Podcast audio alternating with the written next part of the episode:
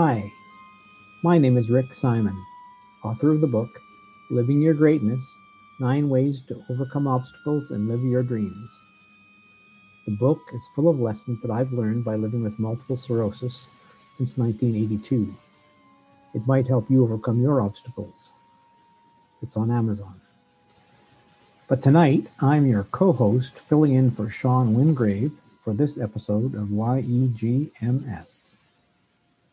In this wide ranging conversation with Barb Robb, we talk about how she coped with MS over the past 22 years. Listen for Barb's thoughts on informing yourself, things that helped her along the way, being a caregiver, and getting together with others with similar experiences. Also, listen for Barb's sense of humor, which I'm sure has helped her along the way. I'm here by video conference with Barb Robb.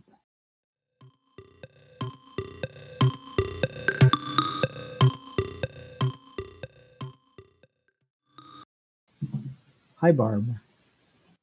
Hi. When Barb heard about the last episode and our discussion on MS and COVID 19, she wanted to become part of the discussion. But before we get to that, can you tell the Mhm. listeners about your journey with MS? How did you find out you had it? What's your MS story, Barb? Um, I in 1998, so 22 years ago, I was getting really sick, dizzy, and uh, my eyes went funny and uh, mass confusion, and like my brain had been taken out and shook and put back in backwards, and I was having a lot of trouble walking and. Um, I went to the doctor who I actually worked for. He's a neurologist. And he said, Oh, no, you don't have any of the symptoms. And I would book tests for people. And I'd say, I'm pretty sure I have that. I've had that and I've had that. And so he booked me for an MRI, and I had to wait nine months. And back then, it was there was nothing you could do for MS, so there is no rush. So I waited nine months and I had it done before Christmas, 98. And he didn't want to te- tell me until after Christmas, but I wanted to know. So I went to his office and he said, Yes, you do have uh, multiple sclerosis. And I said, I told you I did. And uh, he says, Well, you presented different symptoms than anyone, you know, and, and apparently by the time I was diagnosed, I was secondary progressive because I'd already gone through about 10 years of uh, very mild symptoms, but nothing enough to go to the doctor about. Like my finger would be numb or an elbow the next week. And, but I was always falling.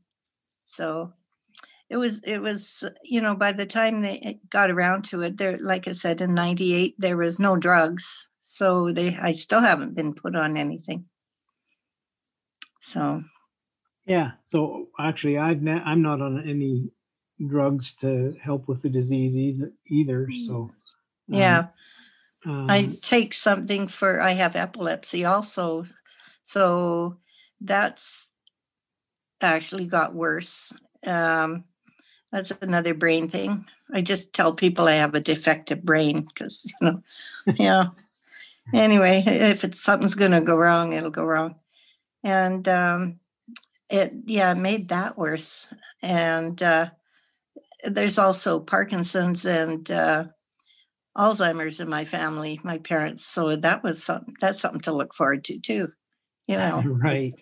i suppose i'll get that yeah Right, which which brings up the topic of comorbidity. We've talked. I talked with Sean a couple of times about how, and with others about how, just because you have MS doesn't mean that everything that you that goes wrong with you is a result of MS.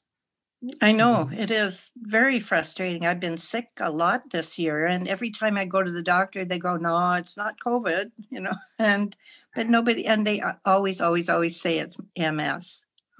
And Right. I talked to my neurologist in May, and uh, he says, "Oh, you're too old to have a relapse." Well, you know, I don't think so. Uh, somebody said it's just progression.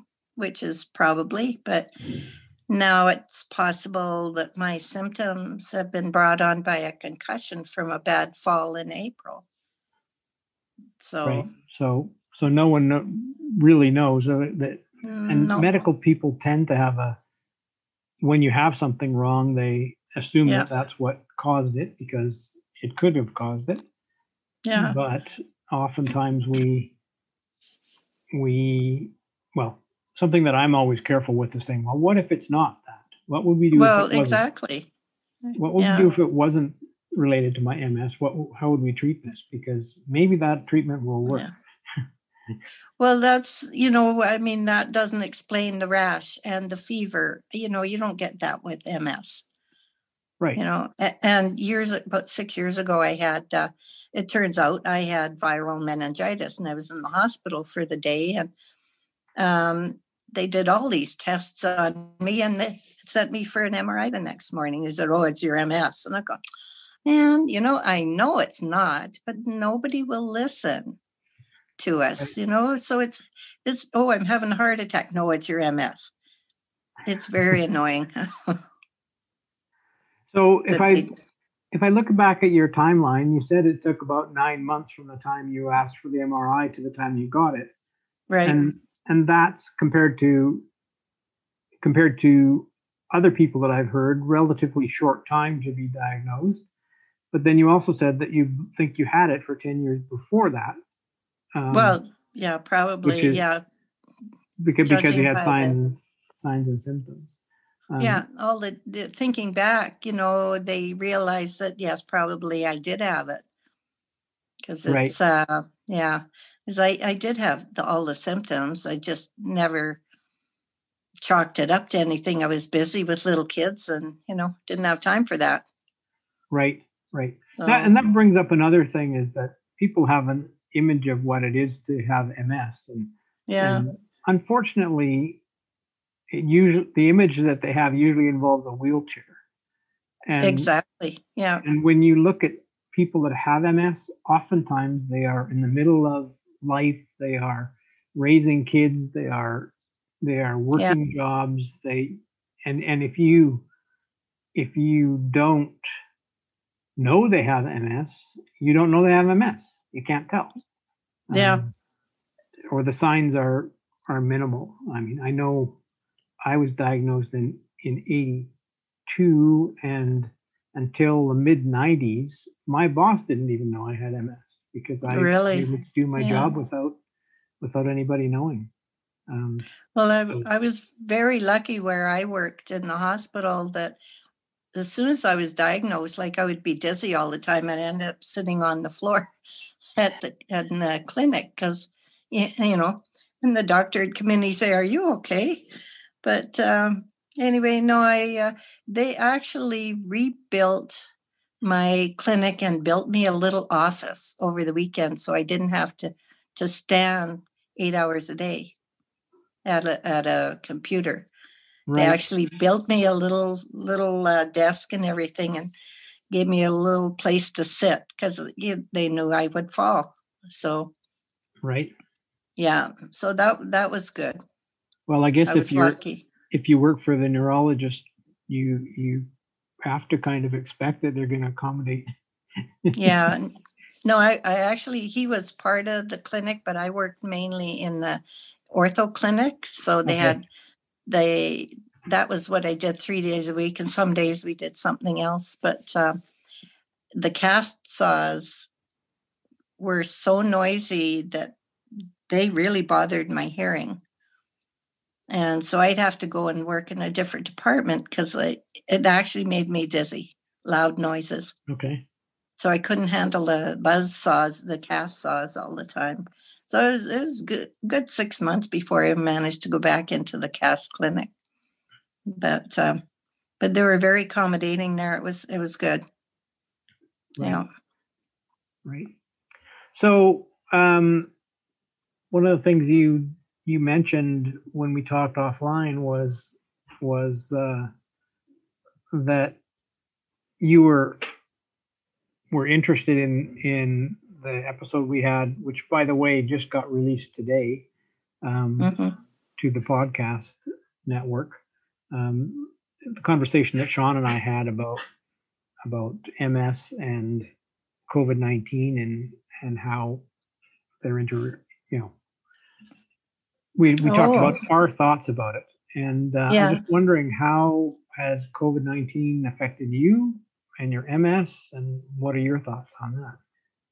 Well, I got really sick uh, in February, middle of February, and I'd been taken to my husband to the hospital to the MIS for um, Misericordia for two or three times a week for stroke treatment, uh, OT and speech therapy, and so he couldn't drive, of course, so I had to drive him, um, and. Uh, I'm I was visiting people all over the hospital. I worked there 28 years. So I mean, you know, a lot of different departments. I, I when he was having his his therapy, I would uh, visit, and uh, you know, and then I suddenly got sick, a horrendous uh, fever, which I never get fevers, and chills and a headache and and the cough. And then I went through two inhalers. I had x rays. They put me on antibiotics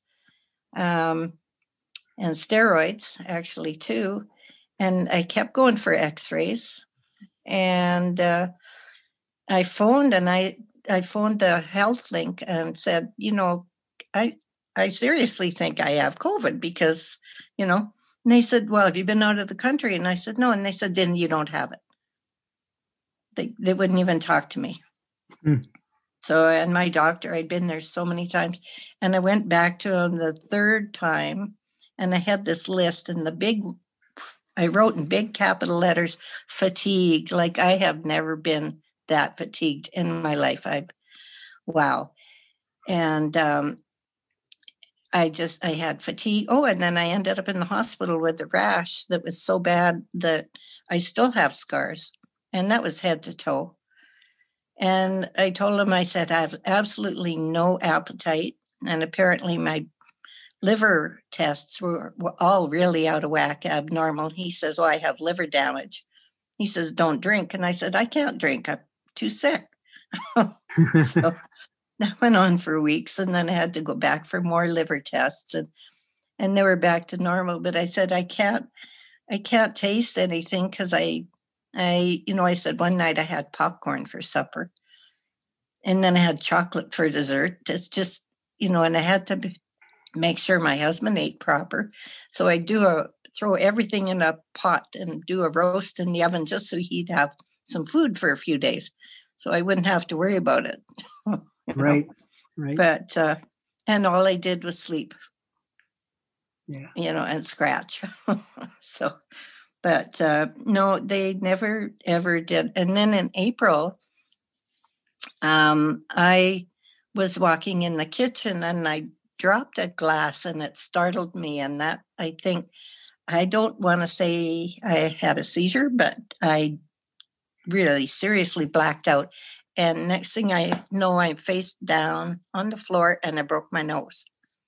And there's blood everywhere.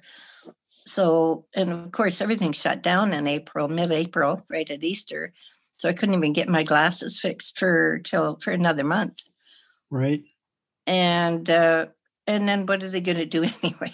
You know, what are you going to do? So just live with it. Um, yeah, I don't think I saw a doctor again until oh man, about uh, end of September, I think, middle of September. I think I went back again because I was still having so much problems with my balance that I'd actually gone and bought a new cane. And uh, but I just find I'm it, it was getting harder and harder to get up and down the stairs in our house, and I was I don't even know what to say. It just seemed to it just seemed to be never ending. I was afraid to get off the couch because I was afraid I'd fall. Hmm. So I, I really dreaded going for groceries or going anywhere, going out in the backyard. I looked like a drunk staggering around the garden. Well, You that know, reminds me. I, I I know I started using the cane.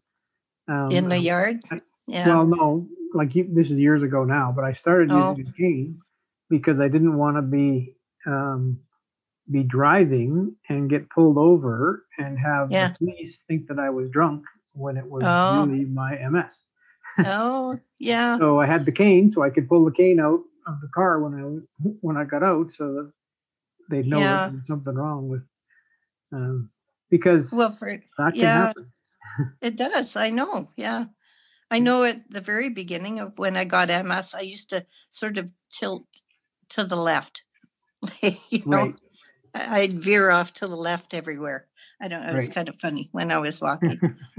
but uh, no, I I uh, got to the point where yeah, I needed a cane, and the doctor. The last time I saw him, when he recommended I go for oh no, that was for, for the MRI results because they said oh this is all my my um, MS right. Sure. Right. Anyway, he said I should be using a walker. And then somebody said, Oh, and you know what I do now is actually I just tell people I have vertigo Right. and Right. and that stops any questions. That explains the cane and why I'm wobbling around. Yeah. But But the But cane, the cane helps. Cane helps for people to realize that there's definitely something wrong because well, yeah, I mean and, I'm and you're not drunk. Like um, at that stage, I was Yeah. worried that they might think that I was drunk. Yeah. And I'm parked Um, in the handicap for a reason. Yeah. Yeah, yeah. So, um, so one of the things that I like to ask people, and I know you talked about something that you've done recently, is kind of what strategies do you have to help you cope with the things you have to cope with because of your Um, well, I accidentally heard from someone about acupuncture, which never in my wildest dream crossed my mind. Never, never. Um, and I, I said, you know, at this point, I will try anything. So I went off there a couple of weeks ago and had one treatment. He said, I know exactly what it is. It's a concussion, leftover damage from when you fell in April. And it's just getting worse and worse. And anyway, he said he knew exactly what it was. He figured one treatment ought to do it. And um, so that's what I did. I did that about two weeks ago. And the next day, I could not believe how good I felt.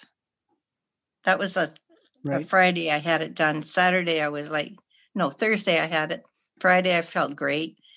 Sunday, I went out shopping. I still took my cane because, uh, you know, but I, I can't go upstairs or sidewalks, you know, curbs. I still can't do curbs. And I think that's just a confidence. I got to get my confidence back in being able to walk.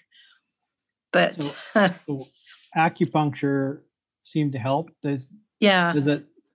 Are the effects still there, or they? Well, that's the they- thing. I thought, you know, I'd felt, I told him when I called to say how I was feeling, I said, you know, I think I'm maybe about 80, 85%, you know, and he said, well, you shouldn't need any more. You should improve. But I found a couple days ago, I, I phoned on Friday actually, because I thought maybe I'll just get another treatment. And today actually was a, not a good day. Um, I found that uh, I don't know what it is or why, but uh, anyway, no, I I have an appointment tomorrow morning, so we'll see. You know, if, Okay. So I don't know. back- As some people find it's an ongoing thing. They kind it's like going for a massage. You go once a month for Right. treatment. You know, so Right. maybe that's what it'll be. Maybe. So Yeah, you've tried I- you've tried acupuncture. Like there's all kinds uh, people who who don't Yeah. have MS may not know this uh, among our listeners, but when you have MS, there's all kinds of people coming out of the woodworks trying to tell you how to cure yourself. Um, yeah. and some Well, of those if it things- works, well, when they said it works for dizziness, I was like, "Holy cow! Why didn't I hear about this like six months ago?" You know. right, Yeah, I was not So- looking forward to being locked in all winter. right. So since you were diagnosed in 1998, have you tried Hmm. any of the other things that are out there that people? Oh, I did the uh, ginkgo.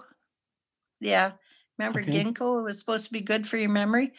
right. Yeah, that didn't work. Um, I I do like massage. And every time I fall, the first thing I think is, oh, I should go book a massage for a couple of weeks from now so I can, or a couple of days so I can get all the aches and get realigned kind of thing, you know? Right.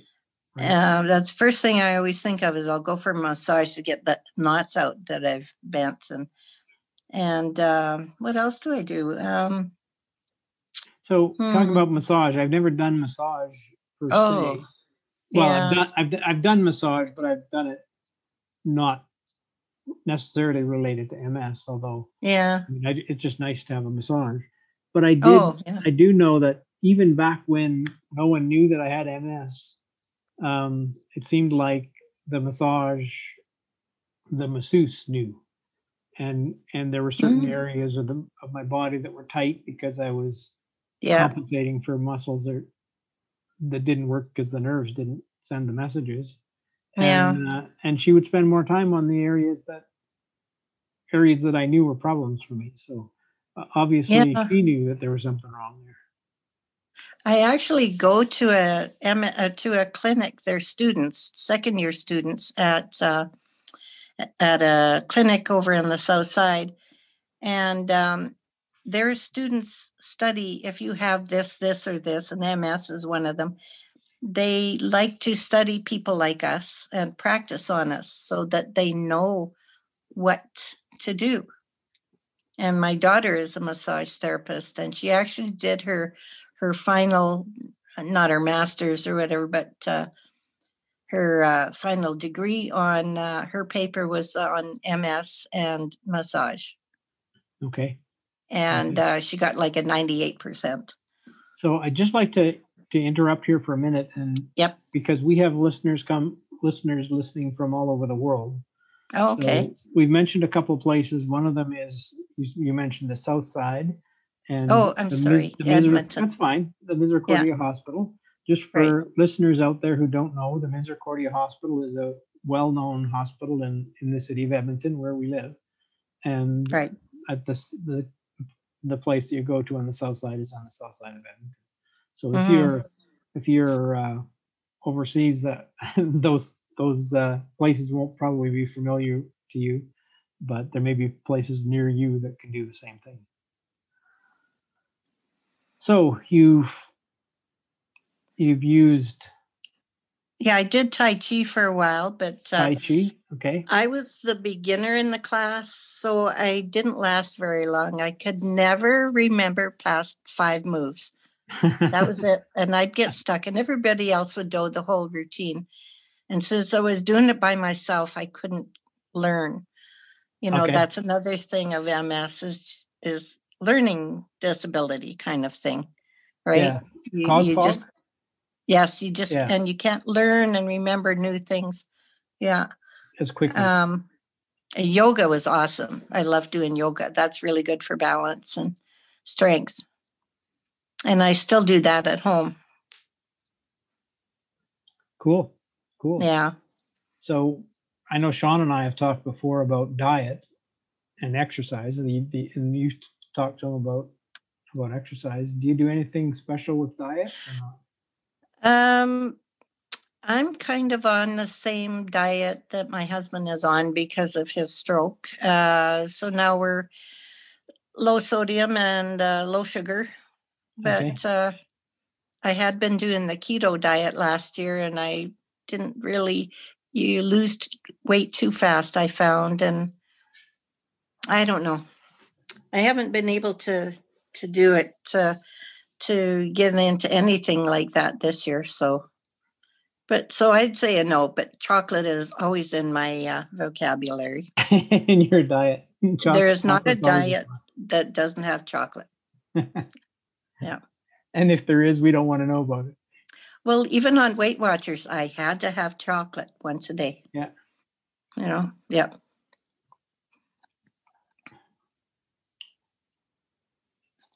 So I can't think of any other dietary restrictions. No, Okay. no. Okay. Um, I know I'm I don't know if I've mentioned it on here, but I've tried a number of things. The the uh and and when it came to to diet, one of the things that Sean recommends is is you sort of try try one try taking out one kind of food and and see if it makes a difference, and if it doesn't, put it back and and then try and Mm. find what works for you to improve Yeah. your symptoms and and I kind of like that approach. And what I found over time is, from a diet perspective, I've largely gone back to the way my mother fed me when I was a kid. Oh, and what was Um, that? Well, it's it's kind of whole foods, and and nothing that I took Mm. out seemed to make a difference. So everything that I everything ended up getting put back, and um, except that you know you each time you try each time I tried something, I learned something more about nutrition, so that um, you know I don't I don't eat significantly differently. I, like I'm not vegan, and I'm I'm not on a uh, um, low carb diet or hmm or uh, low cholesterol diet or any particular Yeah. brand of diet. But each time that I tried something and and kind of went back closer to what I started off with, I learned something a little bit more. So Right. I I know that you know the the um, some of the pastries that are that are made by by packing butter in around the pastry and it makes it really flaky are really not good for me. Oh, that's true. Yeah. and and you know they have a lot of calories and and so each time I tried something different, I refined things a little bit, but didn't really, um, you know, didn't really change anything huge. Yeah. Um, I know you talked about exercise, different kinds of exercises, yoga, and such. Yeah. And I know in my experience, I mean, a lot of this is about, to me, it's about, okay, I have MS. So what can I do to be as healthy as I can, given that I have MS? And the things that you can do to be as healthy as you can are the same things that anybody can do to be as healthy as they can. Um, Right. and I've actually I've been on a, on an exercise on some kind of an exercise program at least for the last 20 years at, at various times. And one of the ones that I found was quite helpful was actually a weightlifting uh, program. It's a, there's a book called Body for Life out there. Not trying to Hmm. promote any book anything in particular. And I I think that I mean, it's a weightlifting program, but one of the things that about it is you start with any of the exercises you can start with the weight of your limbs. You don't have to have big, heavy, massive weights. So if you're doing, I don't know, if you're doing squats, you can do a squat with no weight, and then if if you get so that you're good enough at uh, that way, you can add a a can of soup in each hand and do it until you're until you're you're strong enough to do that and Yeah. then then you can maybe get some real weights and and add a little bit more to it so it actually allows you to exercise with weights but in some cases it's with less weights than you would use otherwise as an example a Mm. push up to do a push up you have to be able to support half your body weight and you have to be able to do the push-ups th- with that with that much weight well there's a another exercise is the bench press which exercises the same muscles but i can do a bench press with 10 pounds in each hand and it exercises the same muscles until i get Mm. Until i build up the strength that i could actually do a push-up uh, so my theory is is uh, weightlifting is for wimps Uh, you do all this at home? I do it at home. I, I actually prefer to do it at home. Yeah. Um, I'm kind of a loner and I have various things that I do that help motivate me to keep going. I keep track of what I did and and Mhm. I keep track of when I increase the weights. At one stage I was doing walking and I would keep track of how many houses I could walk by in a given amount of time. Um, Oh, and uh, you know so so that's the kind of thing that motivates me um, i also can't when it comes to walking especially now i walk so slowly that it's it's like no one wants to walk with me Yes, because because they're waiting all the time. right. So so it's good that I can do things on my own. Do you prefer doing things on your own or, or Um, well, right now, yeah, I do. Because everybody, like you said, I'm too slow. My husband race walks whenever we go somewhere. So I'm always Okay. 10 paces behind him. But that's just the way he is. Right You know, he, he walks fast. So, right and I've always been slow. But uh, when it was safe to go to town, I would go uh, mall walking with my girlfriend, which Right. usually consisted mostly of shopping. But um, yeah, we called it mall walking for the day. um, I haven't been been there in a couple months. Well, several months actually. So yeah, and the Well, there- malls we have here are just like you're through them all in two minutes, so it's kind of pointless. Right. kind of so, pointless. yeah. Yeah, Well, I, but yeah, I and I find motivation is hard because I just, nah, you know, I just I, I'm not motivated to do anything. right. you know, like I used to. So maybe because my balance is so bad right now. Maybe, maybe, Yeah. maybe that'll improve with more, more Yeah. uh, acupuncture. Yeah. Yes, I'm hoping. Yeah. So here's another. Uh, here's a question for you. Um, okay. If you okay, may I'll ask it this way: When you meet someone with MS, if they want or that just diagnosed with MS, Mm-hmm. they want to know something about the disease or know something about how to deal with it. What kind of advice do you give them? Um, I usually tell them to uh, call their uh, neurologist office and get some. Uh, my doctor gave me a booklet on uh, the MS Society, and Okay. that was back before we had Google too. Right. So, you know, I couldn't look stuff up online. So I had to get books from him.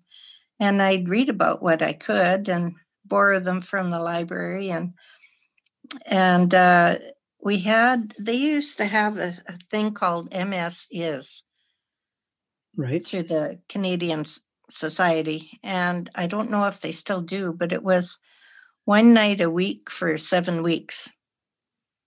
Right. And uh, that was so worth going to. That was so awesome.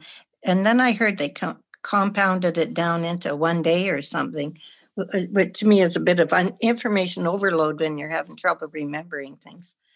Right. Right. Yeah. I but- remember being part of that. I was part of that both as a person who was, oh, well, I wasn't really newly diagnosed, but I hadn't gone to anything like that before. So I was, uh, I was looking for information and I was also yeah. part of it another time when I was more um, there to help, you know, to share the perspective of a person that's lived with it for Yeah. with the disease for a while. Um, Well, and and joining a group like the group sessions, uh, group meetings that we have, those are invaluable because you can go around, you know, just introducing yourselves in the, at the table, and give a little bit of your story, and your two hours is up already because everybody, you know, has something to input that um, nobody else has heard or you know Right. you're writing notes like mad because there's after 22 years there's still stuff i'm learning right. you know or resources and Just uh, for context, Barb, um, for the listeners out there that, that don't Sorry. live in Edmonton, we have the, the MS Society of Canada um, and the Alberta Division, and we've had community groups that are small groups, you know, 10 people, 15 people, sort of, that get together. And before COVID 19, we got together in person um, once once a month officially, and and our group had a second meeting that we that we did just to to get together and have coffee and chat. Um, but something that was put on by the MS Society to begin with and, and financed by them Um, recently, it's it's all being done by volunteers, and since COVID, we've been meeting by Zoom. So that's how Barb and I met, and uh, that's I know that there are similar programs in other parts of the world. So if you uh, haven't haven't reached out to try and find one, um, and you're newly diagnosed, that's something that I'd strongly recommend. Or even if you're if there's someone that you know that has MS and you'd like to learn more about it, community groups are, are a great way to do that because we've all lived with it and we all gain information from each other and support from each other. No one who doesn't have MS knows what it's like to have it. So it's good. They think they do. They, yeah, some Yeah. people, yeah. Oh, my friend has it. You know, you're faking it. You know, she's in a wheelchair, you know, and you can't see it with me. oh, oh, but you look so good. Oh, yeah.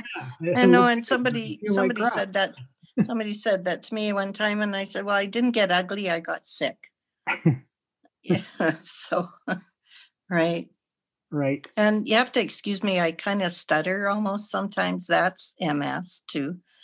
It's I sound like I'm got marbles and Right. yeah, I have funny speech patterns once in a while.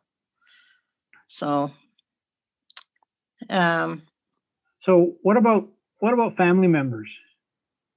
Do you know um, family members of someone that's newly diagnosed? What kind of advice do you have for them? oh learn about it. Like I remember my parents going to one of the conferences with me. Um and uh I forget why they went. I oh my daughter couldn't go. She always went with me. And then she moved to a different city. Okay. And so my parents went with me. Mom said that, oh, I guess I should learn about this, you know. And uh, she cried all the way through it. Right. Yeah, because she was like that. She, you know, expected the worst of everything. So, and after that, she just kind of, um, it didn't exist. We didn't talk about it. Yeah. Hmm, So, so I, when I had a cast on, which was probably once or twice a year, uh, um, she, you know, what did you do? I said, oh, I fell. Oh, Barbara, you got to quit doing that. Oh, yeah, like I do it on purpose. you know. Yeah, so I either have smashed kneecaps or broken wrists. Hmm. Yeah, so May- Maybe they're right. Maybe whoever told you you need a walker is right. yeah, I was thinking that, but yeah, no, that's just giving in. Yeah, I'm it is. sure. And it is giving in and you know um, something that i've picked up along the way is um, my my history has been a life or been a series of giving up being able to do things.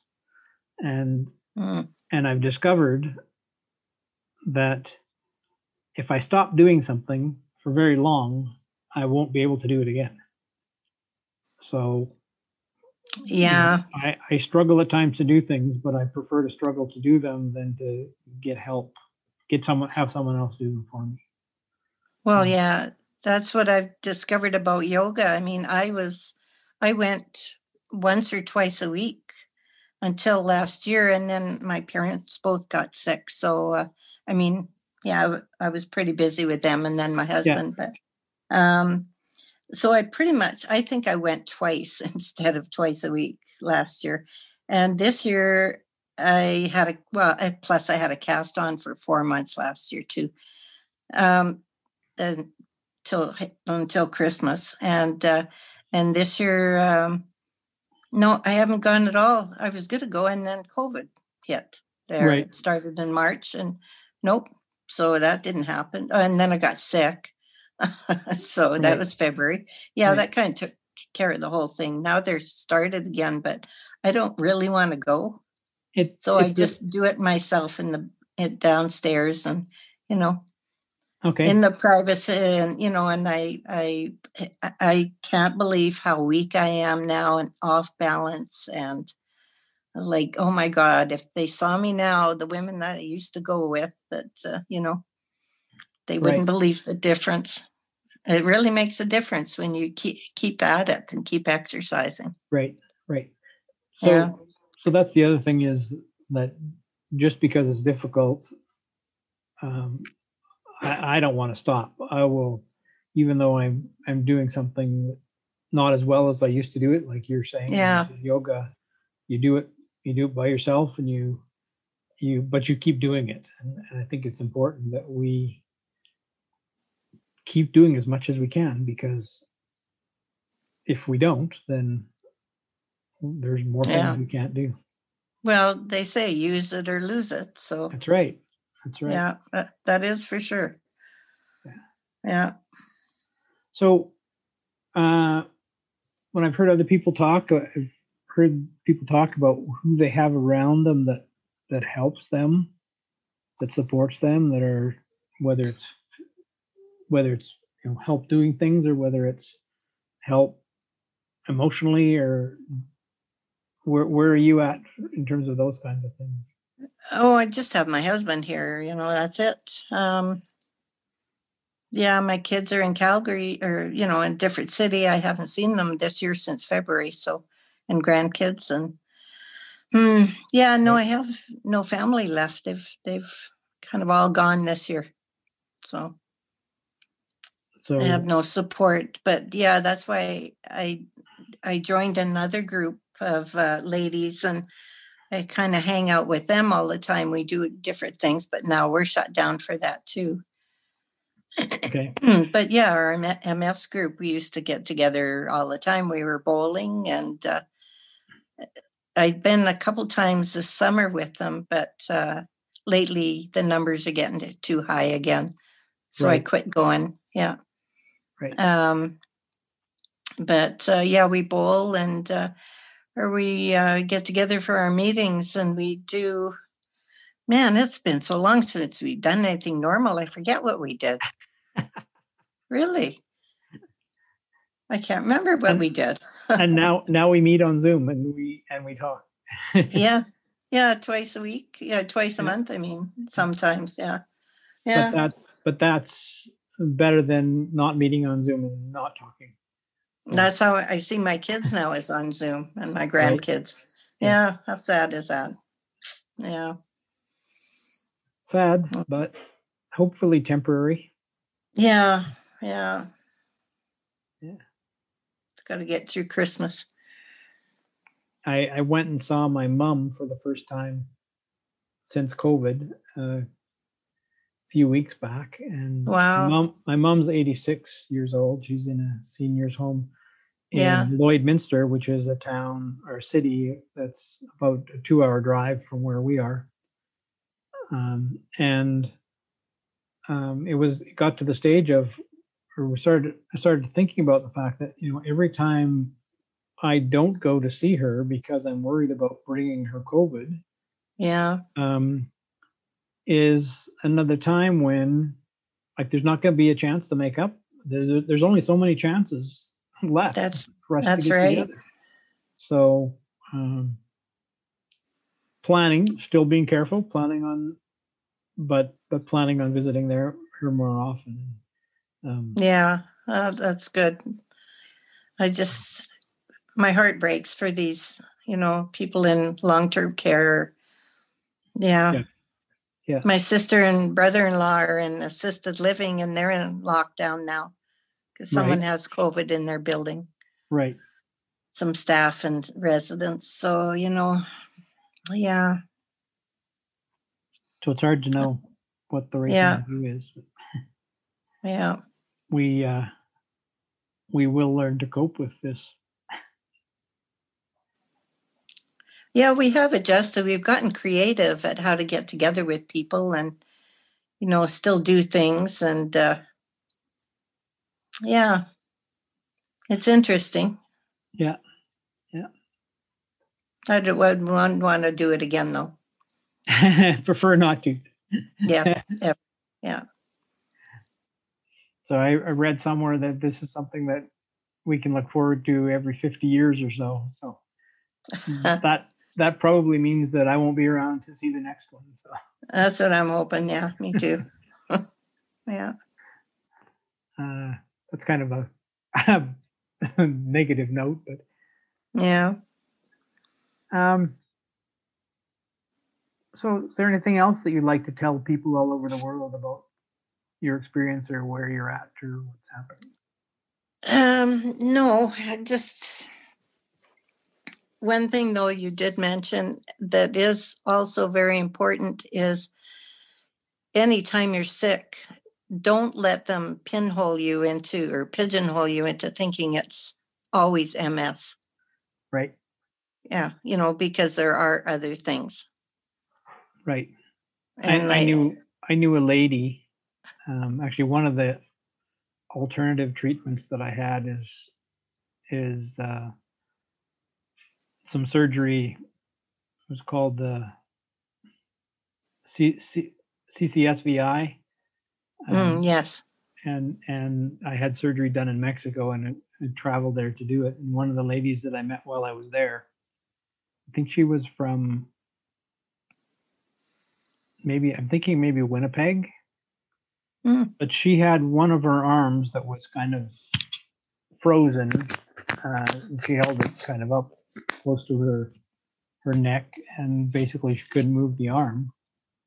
And when they did the MRI MRI that they did before they they completed this surgery, they discovered that that arm was not stuck in that position due to um, MS. It had been broken and healed wrong, and, and so she'd lived for ten years at that time with with a lot of pain and a lot of and, and a frozen arm and a lot of disability Wow. because someone said, "Oh, that's MS," and didn't- Yeah. didn't do the research to find out that it wasn't. So Yeah. Isn't that? it's, it says we need to advocate for ourselves. Um, We do, yes. And I know they don't listen. And my neurologist, th- they phoned today to say I have another appointment in two weeks. And do I want to do it over the phone to, again? And I said, no, that did not go well last time. so, you know, and I've seen my own doctor a few times. So why can't I come and see him? right, So, you know, it's like everybody else has moved on. Come on. right. So yes, I'm going to his office actually in uh, I think next week. So I have a list of things to say to him by then. a couple of a month or so ago, I went went uh, actually. When I think back, it's more like four months ago. I Mhm. went to the MS clinic here in Edmonton, and um, they have a new doctor there. That's a, I think it, he's called a physiologist, um, but um, he's there mostly to try and treat spasticity in in Mm. MS patients, and that's something that I have challenges with. And we we talked and we talked, I mean, talked about various things that were happening with me and all this kind of stuff. And then he had me laid down on the on the examining table and manipulated my limbs in certain ways. And he said, and came back with um, certain muscle groups that if I stretched those muscle groups, I could I could improve my like decrease my spasticity, which would allow me to sleep.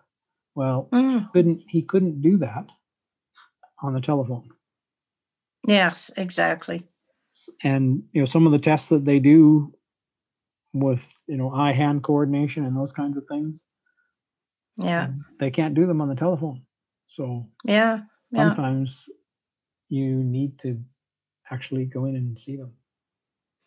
Well, I know he, he always, one thing my doctor always does, he makes you walk up and down the hall. So he likes to see how you're walking. Yep. That used to really drive my dad nuts. He had Parkinson's. He says, I'm not going to bother go see him. Why? He just makes me walk up and down the hall. so, you know, anyway. Um, yeah, so I'll go walk up and down the hall this time and see what he says. And yeah. Well, I mean, they they can't see what they can't see, yeah, exactly. You or know, feel what they can't feel in the case of spasticity. Yeah. the tightness. And he used to he used to do some other tests. He'd close your eyes and try and push me over. Right. If I close my eyes, I fall over anyway. Right. So, But they have to find that out. They have to know that. yeah, yeah, to see how the balance is. So, Yeah. yeah, So sometimes we do need to go in person. oh yeah, Yeah. I can't imagine. Yeah, it's just silly to me not to to actually see your doctor. Right. But Yeah. there are some things you can do. Like like I I actually Yeah. met with my GP um not long ago and um we talked about the fact that for many times that I'd gone to see him for various things, it was I would go and I would sit in his office. His his uh, the nurse would take my blood pressure and they'd weigh me, and I'd sit in his office and I'd wait for him to come in and and then he would sit in his chair and I'd sit in my chair and I'd explain what was going on, Mhm. and and then he'd come up with a recommendation and maybe maybe a prescription or a referral, and he'd never touched me. And many times that's good Yeah. enough. yeah, You, you don't they don't need to actually examine you. yeah, And there are other times when when they do. And uh, he actually told me that one of his challenges now that that they are doing a lot of stuff on the phone is when he thinks that someone needs to actually come and see him, hmm they're hesitant to do that. Yeah. Well, yeah. These days, people are. Yeah. Yeah. So um, we have we have MS in this community, and we may have some have other things, and we need to get the medical help that we need when we need it. Yeah, yeah.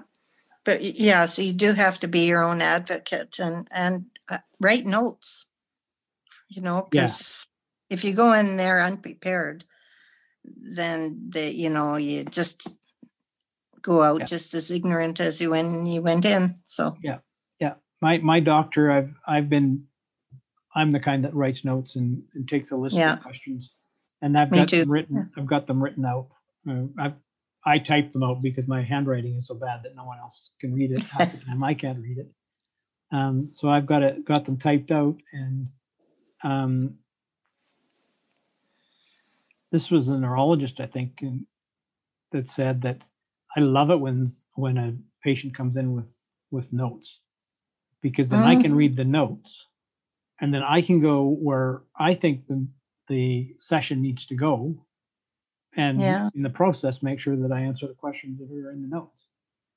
Um, right, yeah, So so they they seem to like it when you when you're uh, have that stuff. And and I don't know about how you feel, but I, when I, I know when I go to the doctor's office, I'm feeling nervous, and you know they're the doctor. Uh, I don't have too much of this as as much as previous generations, but basically, my, I know my mother when what the doctor said you did and didn't question and didn't, and so on and so forth. Um, I'm I'm open to questioning things more, but if I've got six things on my list that I want to talk to them about, if I don't have them written down, I might I might get four of them to you know get answers to four of them, but I won't get more than that if I don't have them. yeah. So Yeah, I know some doctors they go, "Oh no, you have a list. You're only allowed three questions." That was a joke at work, you know, that we were limit to three questions. yeah. If make another appointment if you have another one. Yeah. Yeah, that was a joke that I heard from a doctor too. He didn't abide by it. I had another No. question and he answered it, but he said I Yeah. asked, I, I went up to him and asked. It was I was in the hospital in this case, in and just in the emergency area, and I walked up Mhm. and asked, "Can I ask another question?" And he said, "No, you've got a limit of three. But but then he answered the questions. It was- yeah. it was all good. Anyway, um, we have talked for almost an hour. Oh goodness. Okay. So unless you have something else, I think we've got some some things in this podcast that people will want to hear about and want to listen to. And Well, I hope so. Yeah. We've shared another story about someone with MS, and people will be out there that will identify with what they hear hmm hear from here. I was going to So- say too, you know, when I did go for that MRI, they, they, my neurologist never did order one. They, my GP was away, so the locum was the one who at, uh, ordered it, and she actually ordered the brain and the C spine, which I, in 22 years, have never had a C spine Okay. and I don't know why. Hmm. Anyway, so that was something I was very impressed with her. I wish she knew more, but yeah, like I said, she was just filling in for my doctor, and Right. and I hadn't heard from the neurologist in six months. So, yeah. So I'll go next week and find out what the MRI said. Finally, okay. Cool. yeah, Well, let us let us know if you have any updates. We can. yeah, I will be do. Sure to to include them somehow in in uh, the pod future podcast or in the notes related to this one. Oh, okay, all right. Okay. If there's nothing Well- else, it's been a pleasure chatting with you. Well, thanks, Rick. Yeah, that was painless. like I said earlier, we we just want to have a conversation. So Right. Yeah. Well, that's good. Thanks very much. bye for now.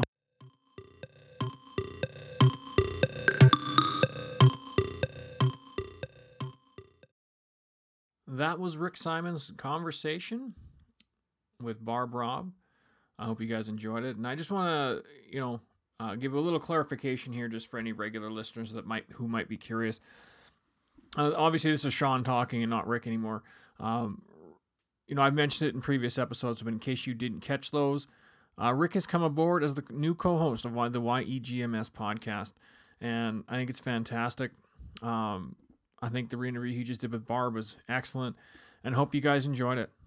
Um, as always, though, if you are interested in being part of the podcast, please send an email to Sean, S E A N, at ownmultiplesclerosis.com. That's O W N, multiple sclerosis, all one word, dot com.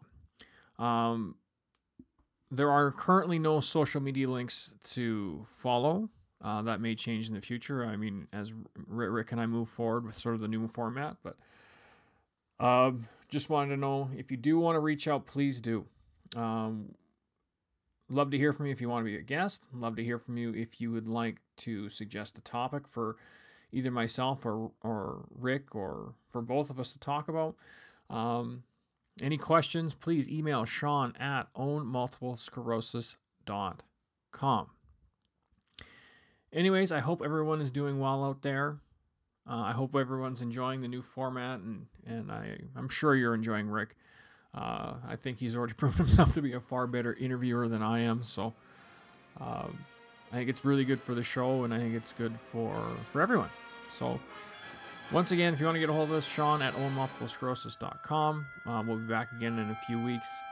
Anyways, until then, take care, be safe, stay COVID free, and we'll talk to you real soon. Goodbye.